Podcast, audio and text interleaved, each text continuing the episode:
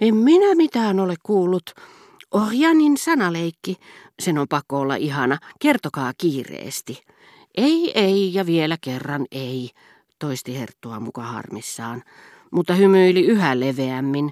Parempi vaan, ellette tiedä siitä mitään. Minä tosiaankin pidän paljon veljestäni. Kuulkaa nyt, Bassin, puuttui puheeseen Herttuatar, joka tunsi, että hänen oli aika vastata aviomiehensä vuorosanoihin. En käsitä, miksi te väitätte, että Palamed voi suuttua siitä, kun varsin hyvin tiedätte, että asia on aivan päinvastoin. Hän on aivan liian älykäs ottaakseen nokkaansa typerästä pilasta, jossa ei totisesti ole mitään loukkaavaa.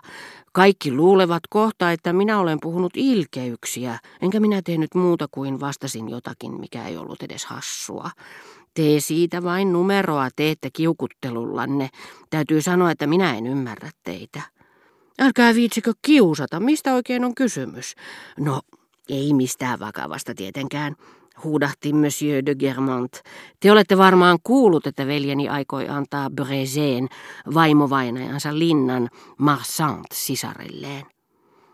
Kyllä, mutta meille kerrottiin myös, ettei tämä välitä siitä ollenkaan, ettei hän pidä koko seudusta, koska ilmasto ei sovellu hänelle. No hyvä, joku nimenomaan kertoi tuon kaiken vaimolleni, ja väitti, että jos veljeni lahjoittaisi kyseisen linnan sisarelleen, hän ei suinkaan tekisi sitä hyvän hyvyyttään, vaan kiusallaan. Hän on nimittäin kova kiusoittelemaan. Oikea kiusan henki tämä Charlie, sanoi tämä henkilö vielä. Mutta tehän tiedätte, että Breze on kuninkaallinen. Sille voi kertyä hintaa monta miljoonaa. Se on entisiä kuninkaan maita ja metsä siellä on Ranskan kauneimpia. Tunnen aika monta ihmistä, jotka mielellään joutuisivat tämmöisen kiusanteon kohteeksi. Niinpä kun vaimoni sitten kuuli, että Charlytä syytettiin kiusoittelusta, koska hän halusi lahjoittaa niin upean linnan, Orjan ei voinut olla huudahtamatta.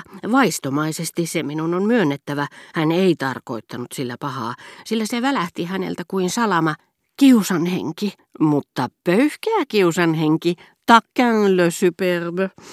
Tehän ymmärrätte, lisäsi Herttua ja muutti taas ääntään tuikeammaksi vilkaistuaan ensin vaivihkaa ympärilleen, nähdäkseen minkälaisen vaikutuksen hänen vaimonsa sukkeluus oli tehnyt kuulijakuntaan. Niin, tehän ymmärrätte, hän toisti, koska suhtautui aika epäilevästi Madame de Pineen antiikin historian tuntemukseen, että nimitys johtuu Rooman kuninkaasta, Tarkiinus pöyhkeästä, se on kurja kerrassaan typerä sanaleikki, eikä ensinkään ohjaanin arvoinen. Sitä paitsi minä olen varovaisempi kuin vaimoni, enkä ollenkaan niin henkevä. Mutta minä ajattelen seurauksia minä. Jos nyt niin hullusti kävisi, että joku menee kertomaan tämän jutun veljelleni, siitä syntyy vielä aikamoinen prosessi. Sillä Palamed on nimenomaan erittäin itsetietoinen ja pikkutarkka, sekä myös juoruiluun taipuvainen, niin että linnakysymyksen ulkopuolellakin pöyhkeä kiusanhenki sopii hänelle aika hyvin. Sehän juuri rouvan sanaleikit pelastaa, että silloinkin kun hän sortuu helppohintaisiin ylimalkaisuuksiin, hän pysyy henkevänä ja kuvailee ihmisiä aika hyvin. Ja näin, kiitos pöyhkeän kiusanhengen, tai jonkin toisen maittavan kaskun, herttuan ja herttuattaren sukulaisiin tekemät vierailut uudistivat sopivasti juttuvaraston, ja niiden herättämä mielten kuohu kesti vielä kauan sen jälkeen, kun henkevä nainen ja hänen impressaarionsa olivat lähteneet. Ensin maisteltiin Orjanin sukkeluuksia niiden onnellisten kesken, jotka olivat osallistuneet juhliin, toisin sanoen, jotka olivat pysyneet paikalla. Ettekö te tuntenut juttua pöyhkeästä kiusanhengestä, kysyi Madame de Pinet.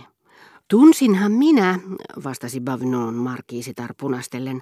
Sarsina la Rochefoucauld ruhtinatar kertoi sen minulle, tosin ei aivan samoin sanoin, mutta voin kuvitella, kuinka paljon kiinnostavampaa oli kuunnella sitä kerrottavan serkkuni ollessa läsnä. Hän lisäsi samaan sävyyn kuin jos olisi sanonut tekijän läsnä ollessa. Me puhuimme tässä juuri Orjanin viimeisestä. Hän nimittäin oli täällä hetki sitten, sanoi joku uudelle tulokkaalle, joka tietenkin pahoitti mielensä, koska ei ollut arvannut tulla tuntia aikaisemmin. Mitä ihmettä, oliko Orjan täällä? Oli, niin että jos te olisitte tullut vähän aikaisemmin, vastasi ruhtinatar Depine sillä tavalla, että vaikka hänen äänensävyssään ei moitetta ollutkaan, siitä kuulsi erinomaisen selvästi, mitä kaikkea tuo onneton oli menettänyt.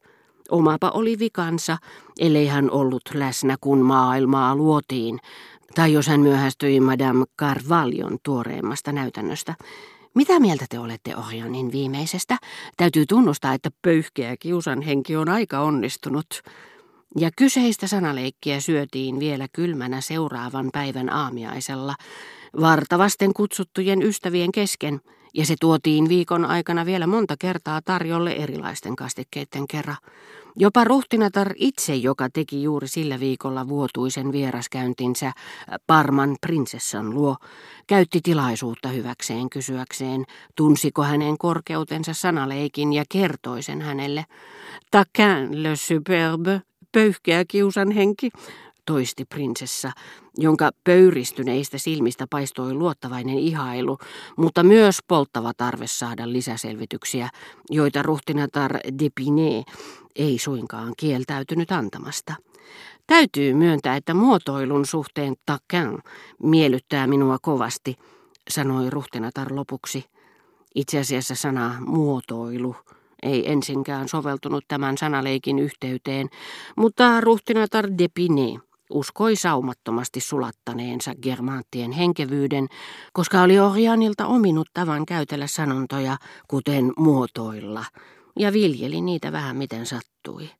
Mutta Parman prinsessa, joka ei erikoisemmin arvostanut Madame de Pinetä, jota hän piti rumaana, jonka tiesi saidaksi ja uskoi ilkeäksi kurvaisien puolelta kantautuneiden puheitten mukaan, tunnisti välittömästi sanan muotoilla – jota oli kuullut Madame de Germantin käyttävän, mutta jota ei ollut osannut soveltaa omin neuvoin.